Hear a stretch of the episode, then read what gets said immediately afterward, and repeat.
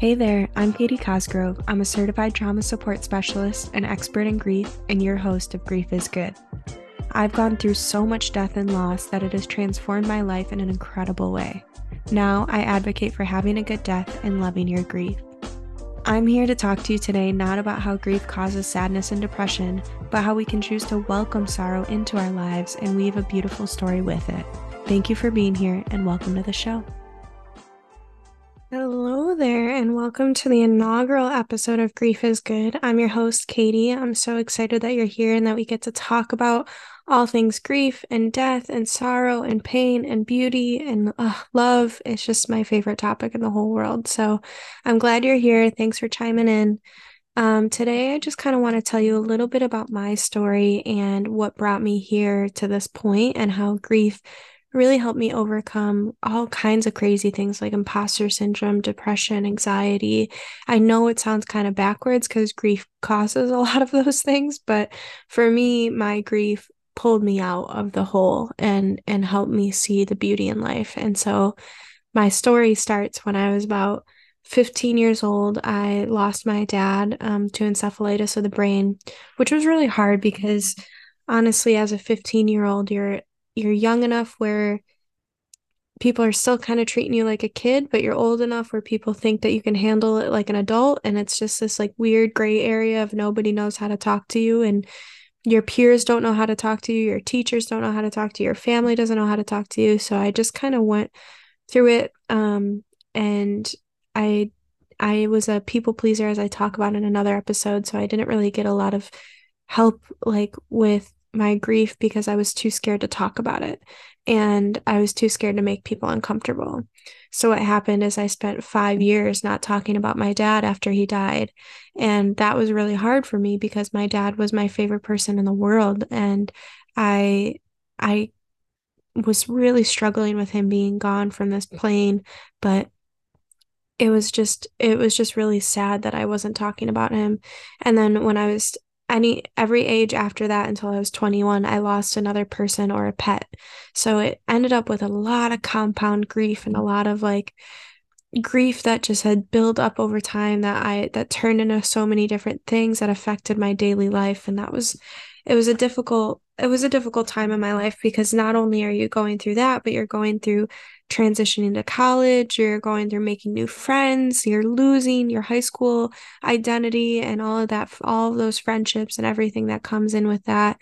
So it was just really, it was a weird time in my life. And I remember feeling like I was in survival mode all the time. And I went through a couple traumatic things. I had been sexually assaulted, and that was really hard. That happened right after my dad died. And it just like, it really took a toll on me and um, my mental health. So I, when I was about 20, 21, I started to realize that I could talk about my dad and I started talking about him again and, and like delved into it just a little bit, just a tiny bit to to kind of test the waters to see if I could talk about him and see how people reacted. And then I decided I didn't care anymore and that I wanted to talk about him all the time and talk to him and it became this like really cool thing where I uh just talked about him constantly and it opened up this whole new world of grief for me and that that changed my life because grief made me realize that my biggest fear was never going to come true and that was that I was going to forget about my dad. I I didn't know it at the time that I was refusing to talk about him, but I wasn't like it wasn't an active decision. It was just something that I wasn't doing. But Meanwhile, I was so scared that I would forget his voice, the way he loved me, how he laughed, what he did every day, what he smelled like. I was so scared of forgetting all of those things.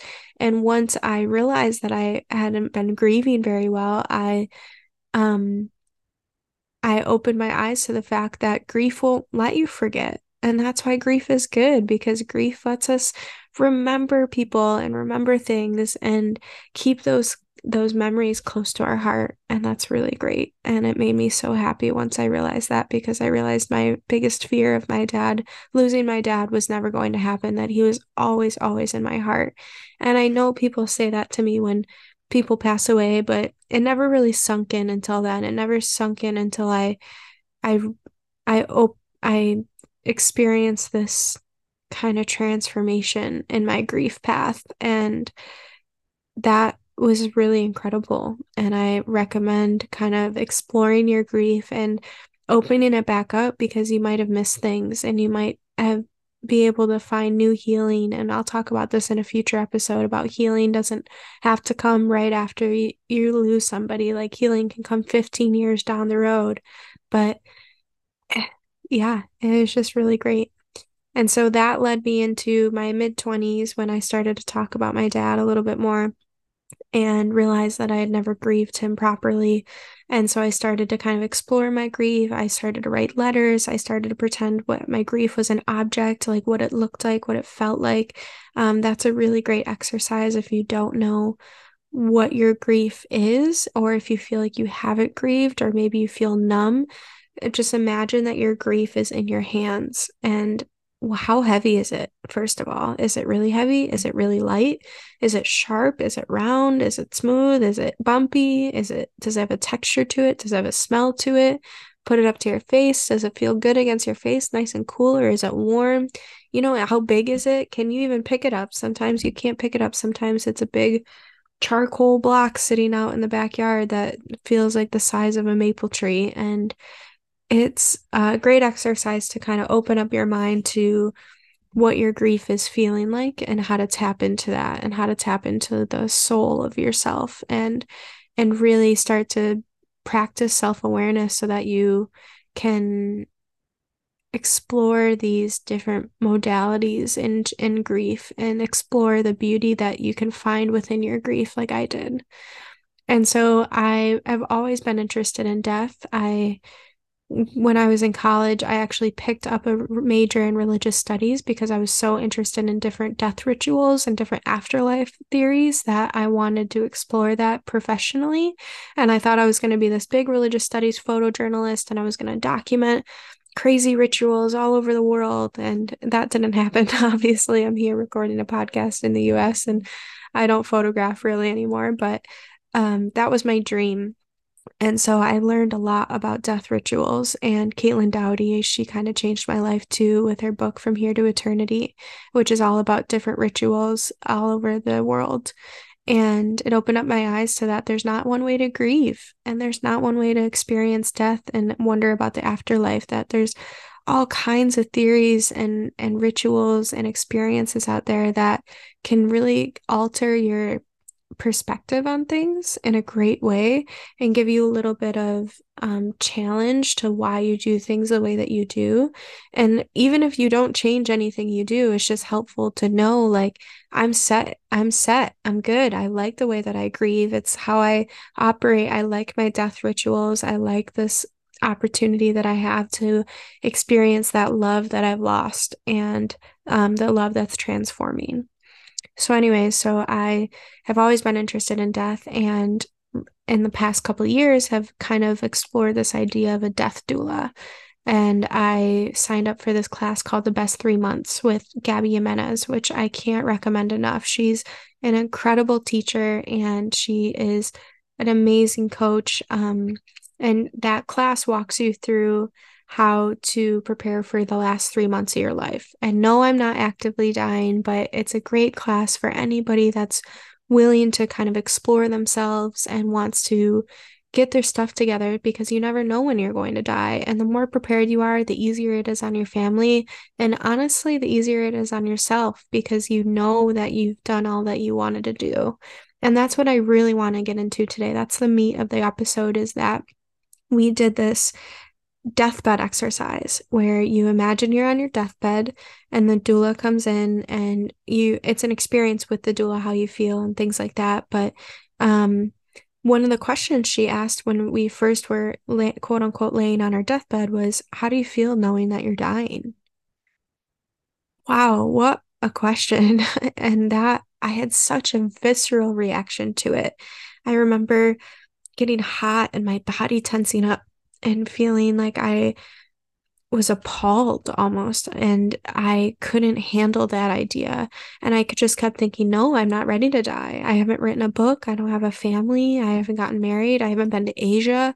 And all of these crazy things popped in my mind. Like I haven't done these things yet. I, I need to check more stuff off the list. And so I woke up from that exercise and realized that I want to follow my passion. And I started pursuing becoming an end of life doula. And now I'm in the middle of my classes. I'm in a, in a practicum. So by the start of 2024, I'll be a practicing death doula, which is an incredible journey. And I'm so excited. And I, I think that I can bring a lot of good to the world. But it really opened my eyes thinking about death and grief that I could help people and that I had a purpose and a mission in life. And not everyone will find their mission in grief and death, and that's not what I'm suggesting, but I'm saying that grief allows us to kind of reflect on what is the most important thing in our life, right? So it makes you think about, wow, what really matters today? And wow, that person left and I never told them I loved them, or um, I didn't tell them I love them enough, or I didn't tell them XYZ. And it changes how we interact with people because we we can use that regret to fuel how we operate and how we interact with other people in a, in a really great way. And so I'm experiencing this right now actually. I just I had a loss this year. I lost my dog and um I it made me re- reevaluate my relationships in my life. And also I went through the past 3 months coaching again through my end of life program.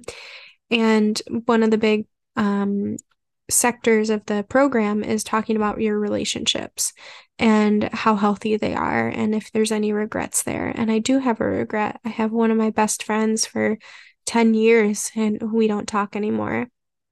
And I've been thinking about reaching out to them and kind of making the peace and offering an olive branch sort of deal, but I've been hesitant and my and then my dog died and I was like, wow, life's short, you know. My dog was not at a dying age. She was only 6 years old and it really took me by surprise and it broke my heart. Oh my god, did it break my heart and it made me realize like I don't have the time to spare and what what am I waiting for? So I made a plan and I'm going to extend that olive branch and I'm going to get rid of any regrets that that live there and it's nothing might come from it, but at least I did it and at least I can say, okay, I'm at peace now with that relationship.